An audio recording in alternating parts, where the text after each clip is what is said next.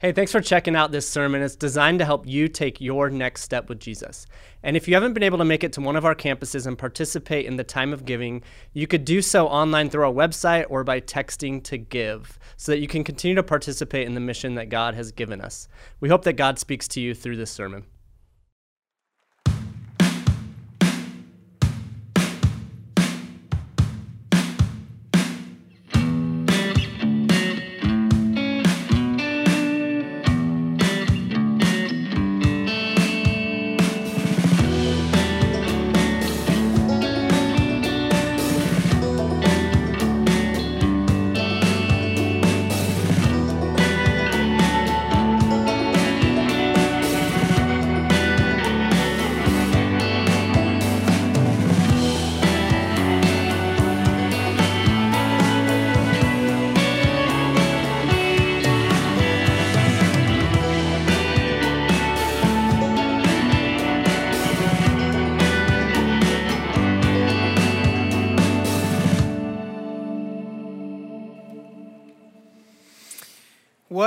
What, causes fights and quarrels among you? On all of our campuses, those watching online, and our friends inside the in- incarcerated church, what causes, what's the origin of the fights, quarrels, arguments among you? This is the question that James poses in the very first verse of chapter 4.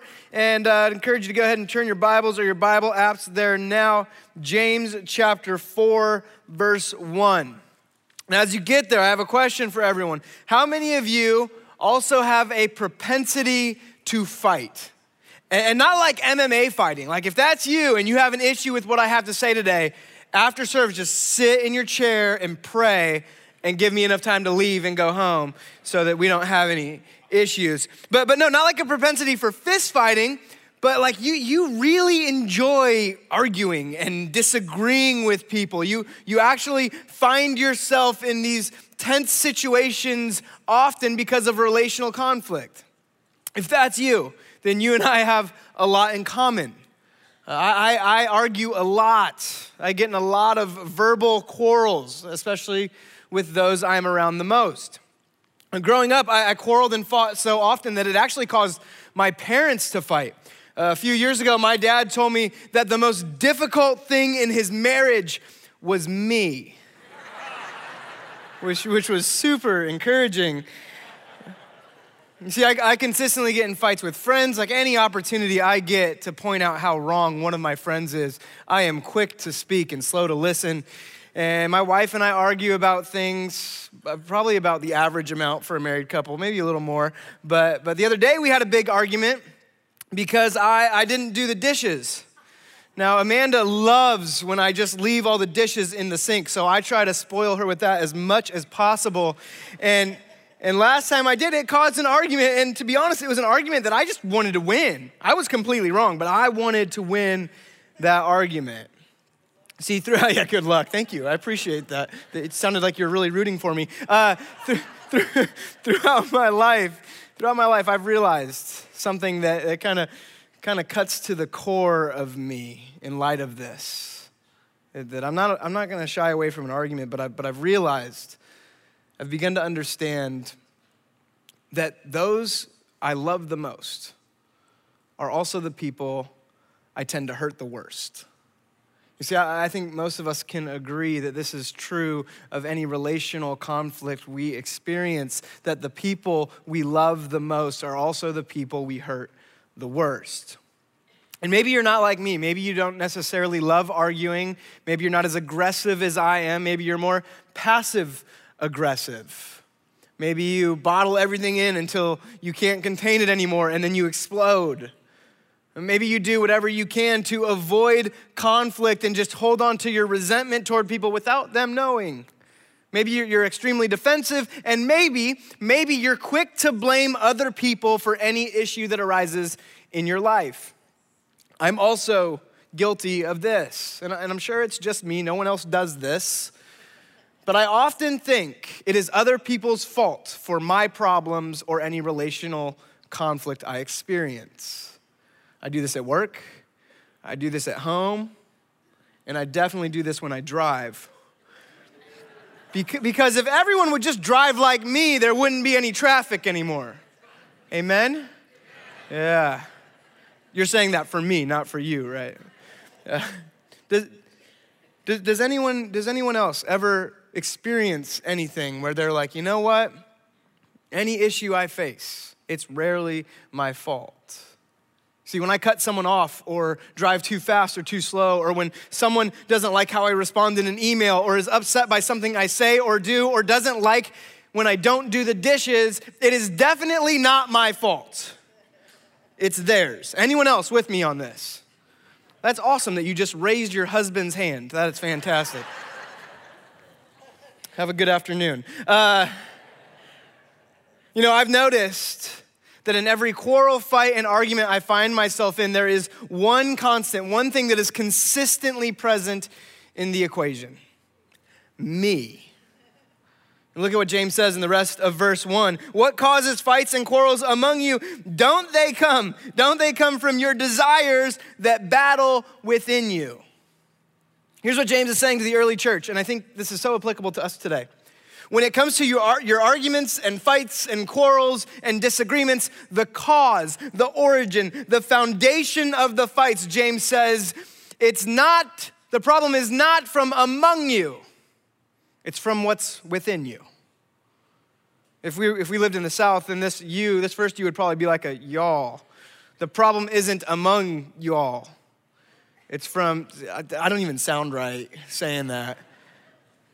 It's from what's within you, as in like you as an individual person, making it very clear that the issue, the thing that causes the argument or fight, can and most likely does derive from something within each of us.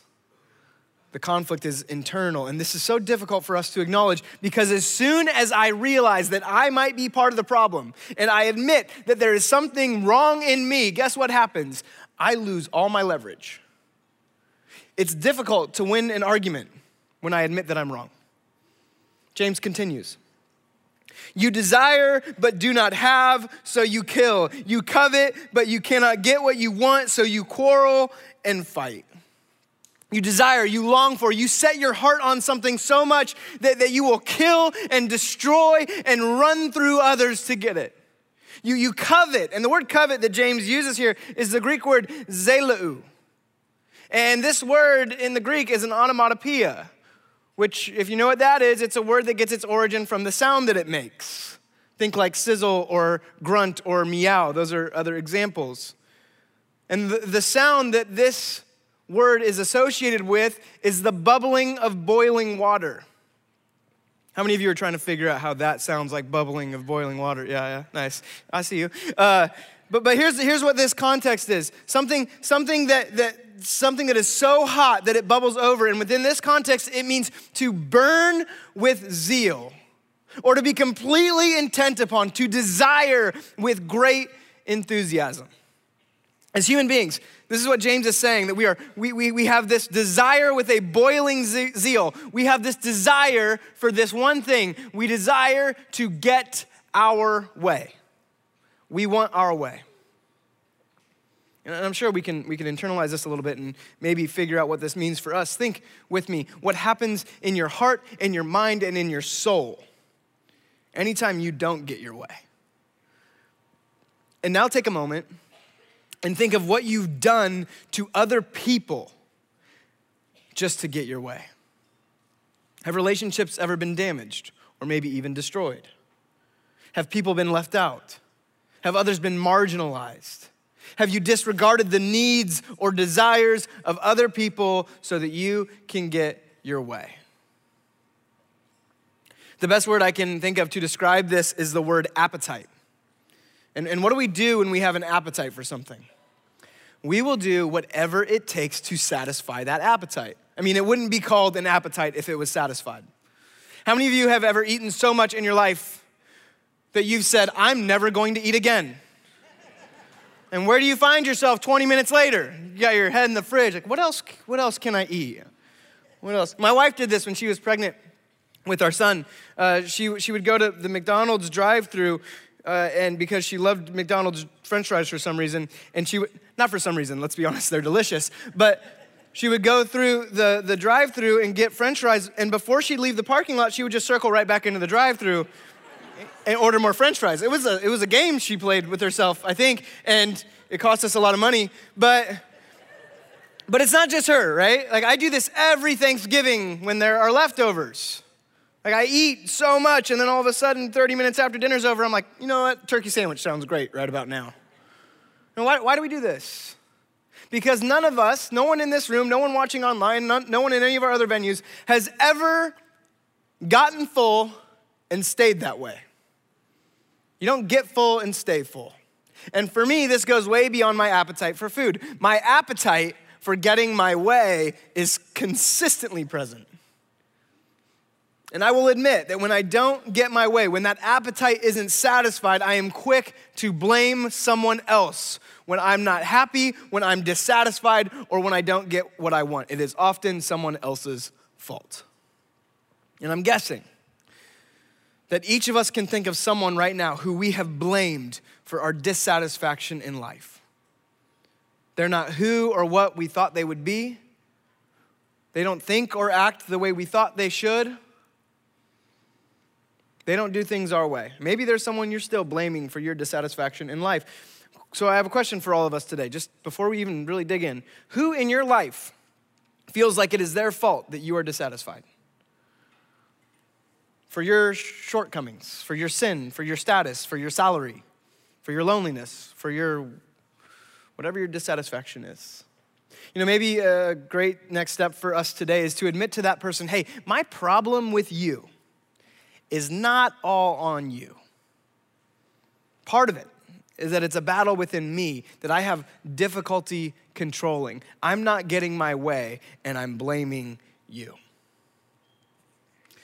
James, James tells the early church, and I think this is applicable as, as well, why, why this is such a struggle. He says, You do not have, end of verse 2, you do not have because you do not ask God. You do not have because you do not ask God.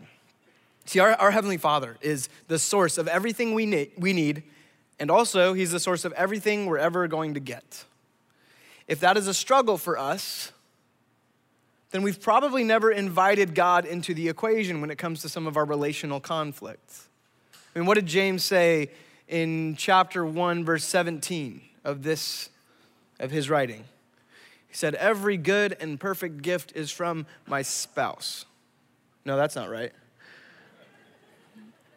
From my friend? No. From, from my parents? No. From, from myself? Yeah, no. What does James say? Every good and perfect gift is from above, coming down from the Father. You know, maybe we've forgotten who the source of everything ultimately is.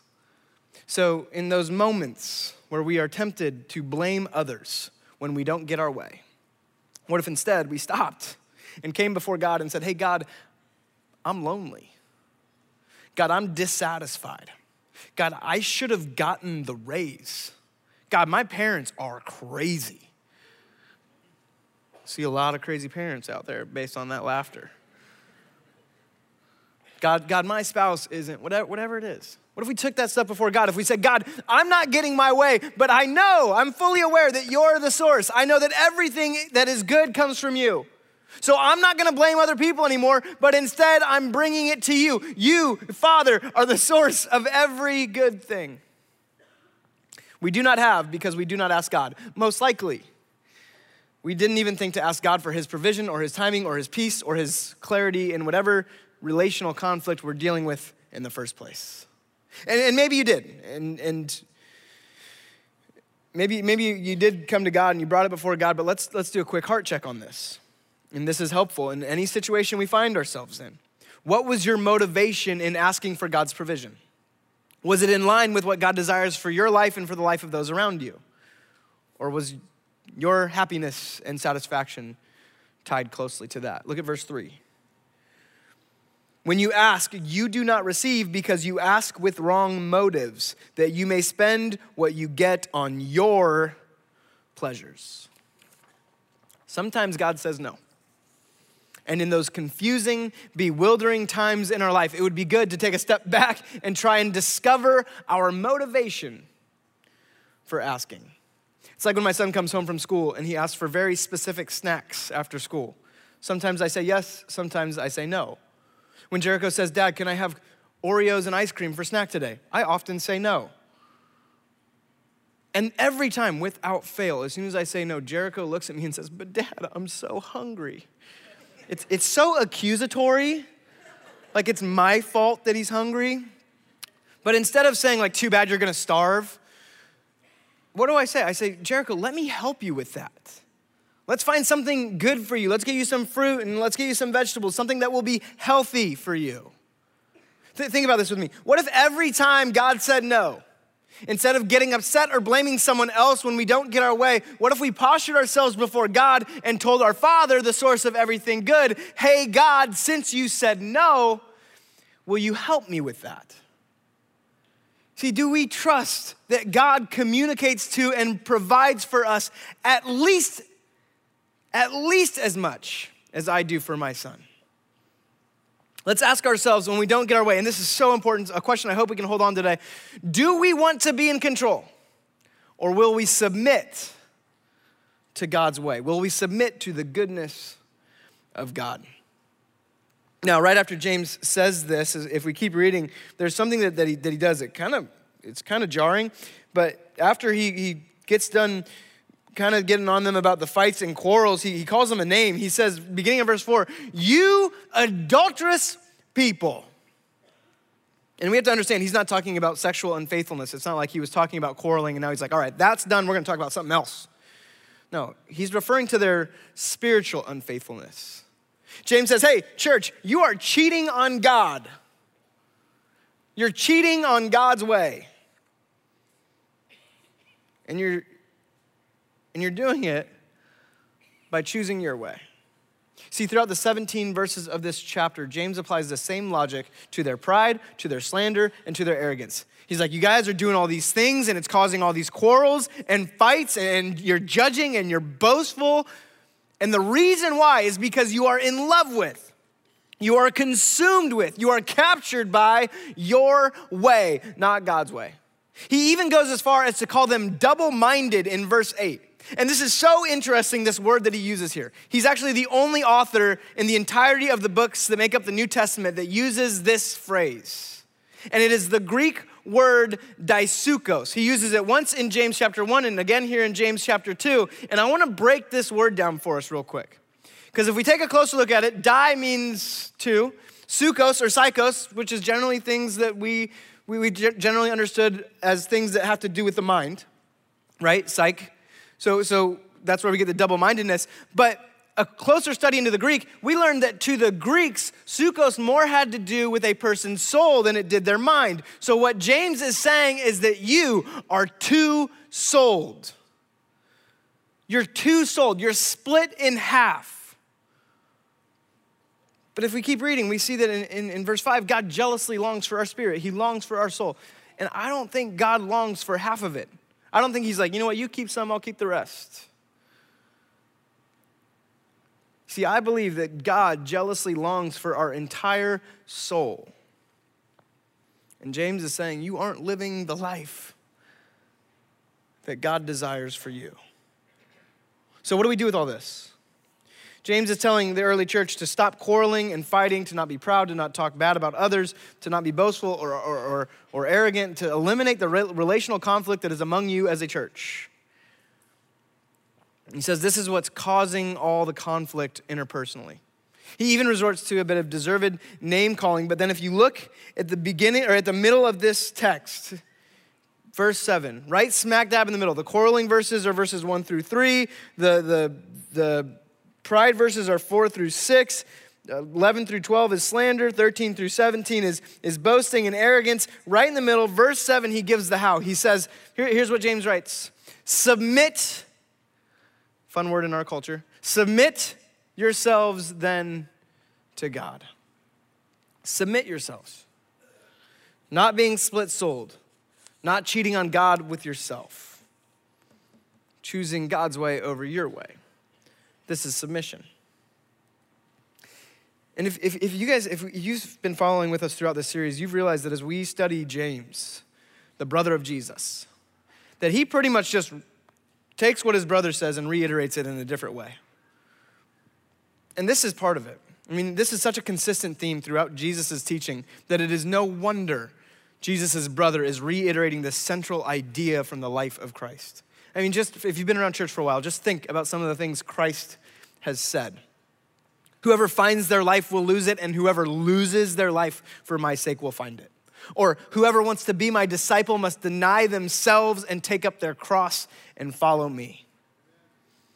Theologian Miroslav Volf had an interesting take on Jesus' words and this theme from Jesus' life. He said, We have a wrongly centered self that needs to be decentered by being nailed to the cross.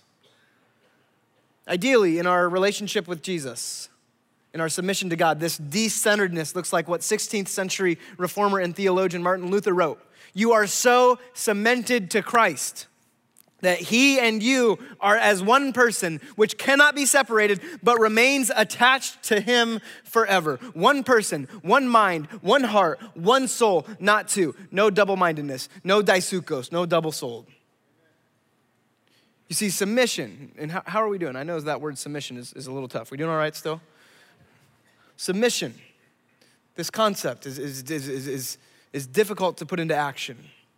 And it even has a very negative connotation in our culture today because it is extremely difficult to admit, for any of us, myself included, to admit that my life is not about me. It's not what I want, not about my way.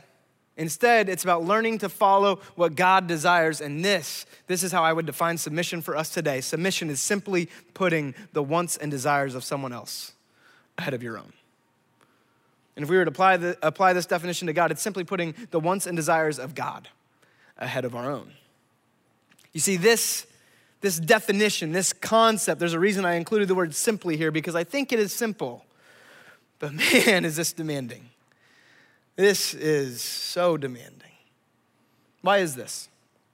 Well, I think it's because in 21st century America, individual, individualism is a lie that we have bought into.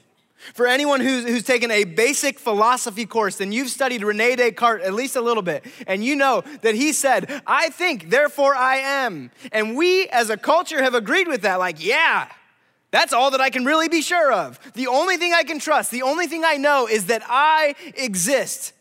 But the issue is that when we approach life this way, the only thing that ends up mattering is me, what I can control, my power, my authority. But submission, submission takes on a different posture. Submission says, hey, my, my life is not about me.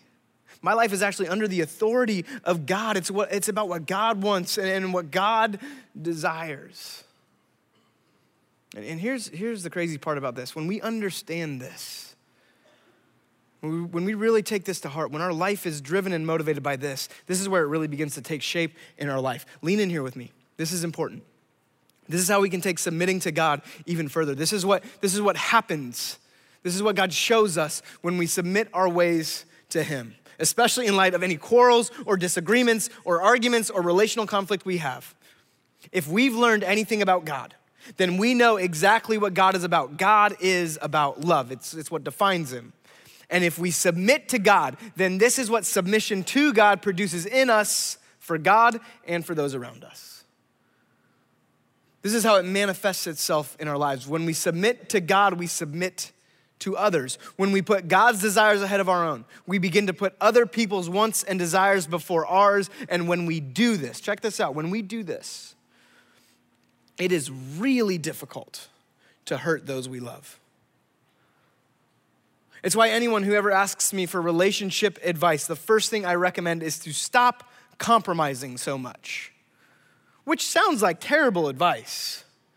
Like anyone who's ever listened to an expert on relationships is like, no, that's one of the main things they say, like give and take. But instead, I say, you know what, compromise isn't any good. You know what's great is collaboration.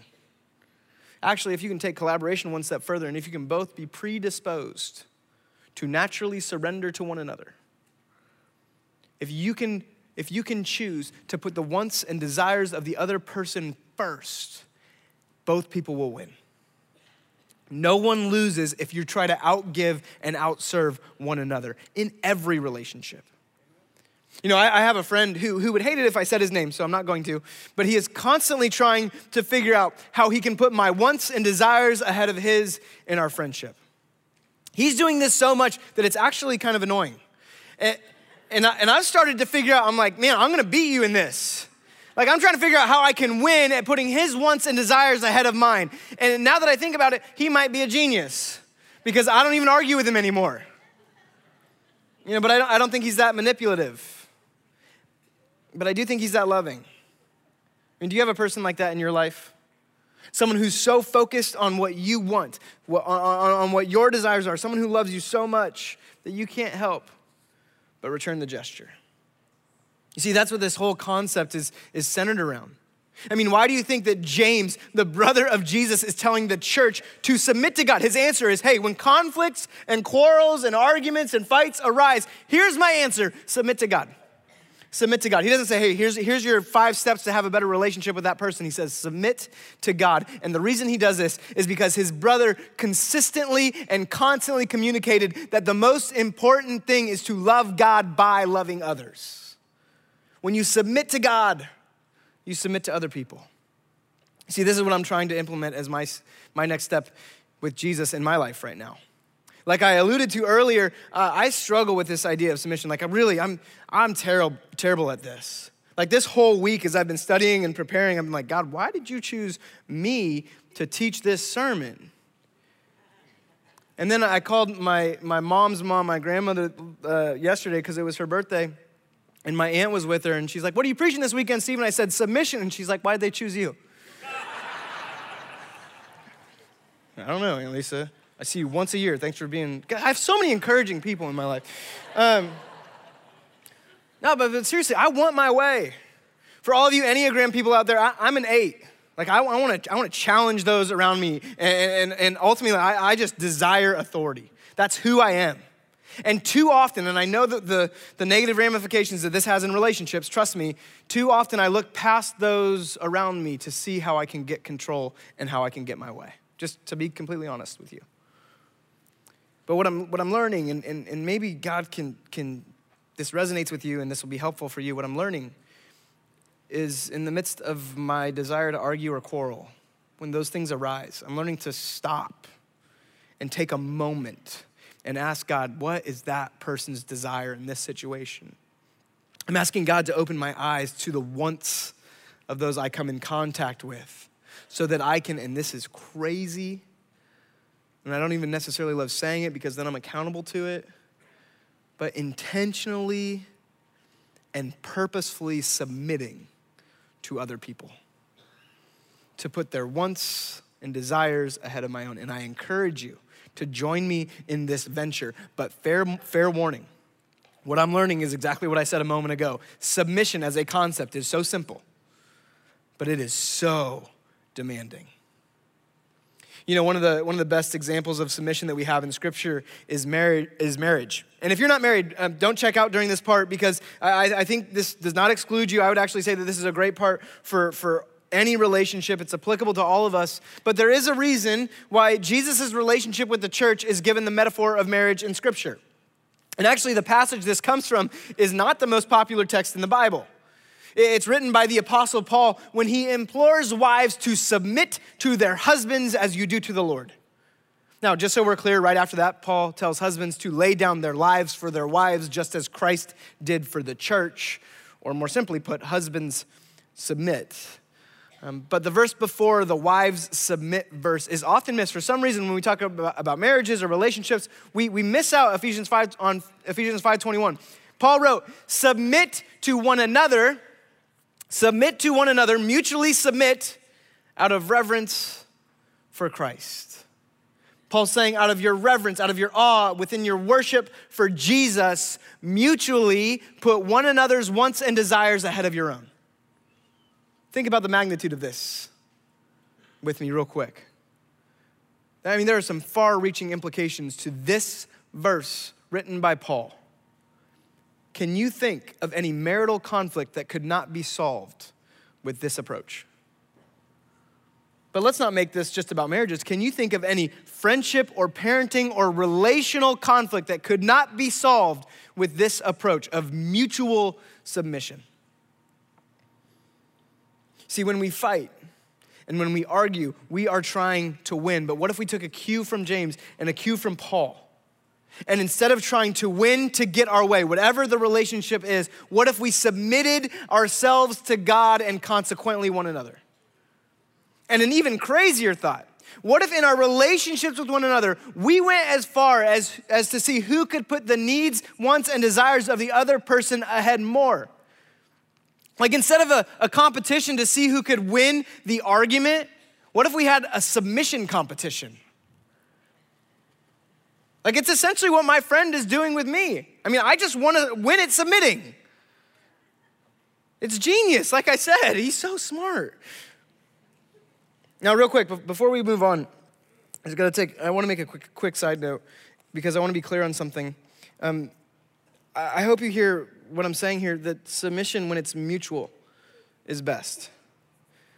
Let's remember that James is writing to people who are part of the church and they're learning to submit to God's ways together. Anytime we read uh, brothers and sisters in James's writing, it's, it's, it can be better translated to believers, those, are, those that are on the inside, people who are already part of the church.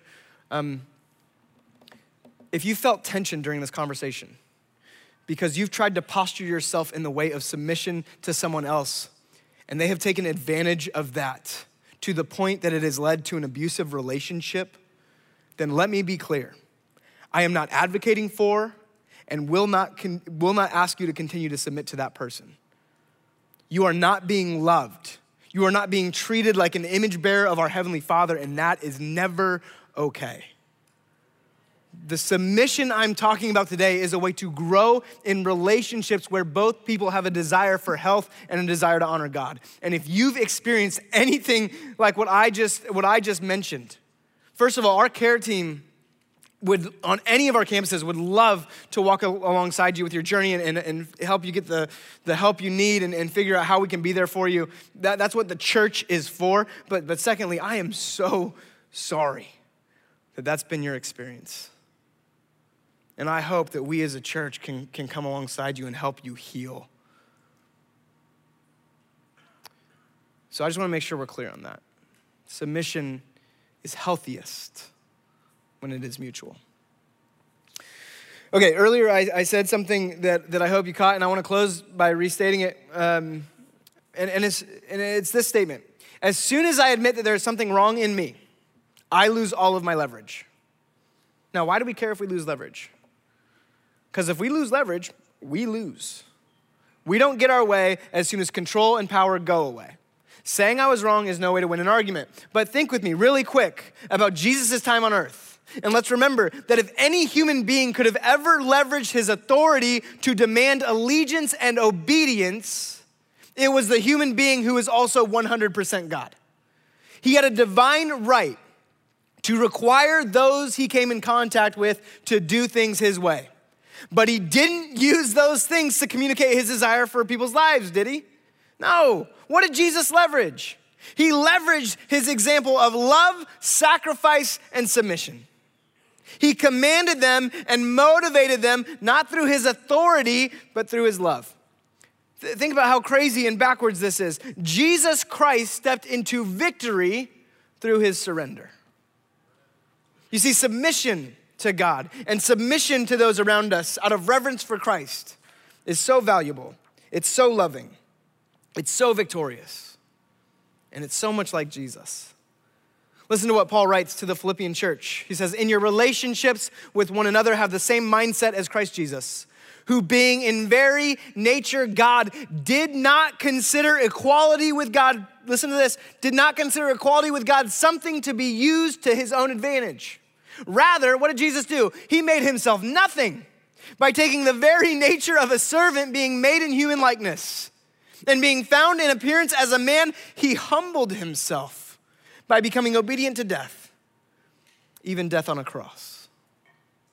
Submit yourselves to one another just as Christ submitted himself to us to pay the penalty for our sin. Take on this mindset. Let this be the one thing we are focused on no double mindedness, no split souls, no more trying to get our way. And last week I had a chance to talk to my grandfather, and my grandpa is an incredible man whose life is marked by submission to God and submission to other people. And I'm learning, every time I talk to him, I learn so much from him. Um, his wife, my grandmother, went to be with Jesus two years ago, and his stories about her are my favorite. They had a great relationship, such a, such a model to look to. But my, my grandfather and I were talking about some of the, some of the decision making process that he and my grandma went through. And, and he said, You know what, Steve? The interesting thing is that anytime we disagreed and I pushed to get my way, anytime I asserted my will and I was wrong, which is something that happens to Ingold men a lot when we really try to push to get our way. He said, Anytime I was wrong, you know what your grandma never said to me? Not one time did she ever say, I told you so. See, at the end of the conversation, my grandpa said something so interesting, like I'll never forget this. But it came with some sadness that I don't usually catch from my grandpa. He is a very joyful man. He said, You know, Steve, I just wish I would have listened to her more. Nowadays, my grandpa doesn't care about whether or not he got his way or whether he won an argument.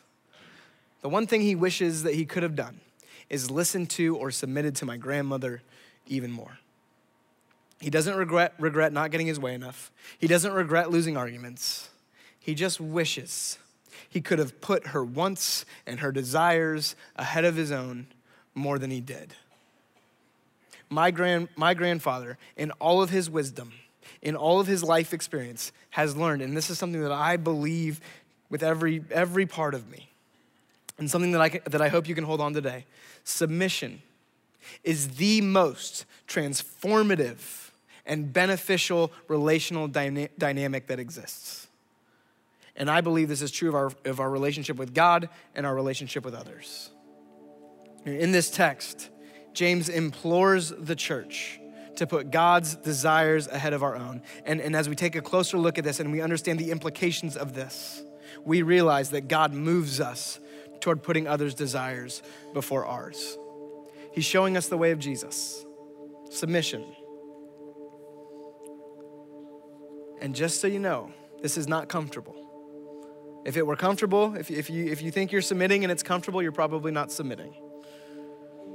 It's not easy because giving away control pushes against every fiber of our being. It's not fair, but we have to remember that we are submitting to the God who didn't spare his perfect son in order to pay the ransom for our souls. But I will tell you this it is so worth it because I do not know of a more powerful, life changing, conflict squashing, victory yielding action in the history of the world than submission. Simply putting the wants and desires of someone else ahead of my own.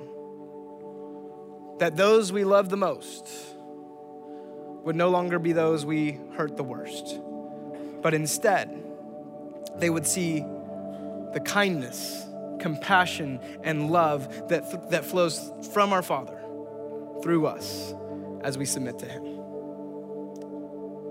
Let's pray. Father God, I know that, that there are times where I get up here to talk in front of people, and Father, I'm fully aware of the accountability that, that, that you give me when I say the words that I say, but I'm sure you chuckle when you see who's giving some of these messages. Because, God, I, I will admit that I am on a journey to learn what it means to put other people's wants and desires ahead of my own, God, and to be completely honest, and you know this, your desires ahead of my own. But Father, I ask that as I go along this journey that you continue to refine me, and God, with for anyone else here that might be like me, God, that you would continue to refine them as well. Father, that we would go on this journey together, that all quarreling and relational conflict, any pride, boast, boastful, boastful nature, arrogance, anything, God, that we're dealing with, that would cause us to elevate ourselves above someone else, God, that you would just get rid of that. Because, Father, we want nothing more than to follow the example that you provided, that your Son laid down his life, that you sent him who knew no sin to be sin for us, that we, God, that we might become the righteousness of God. Father, we glorify you and honor you and worship you and praise you. And God, we don't want that to stop here. let us submit to you this week, surrender our will, and submit to those around us that they might see the thing that defines you most your love. Pray this in your son's precious and holy name. Amen.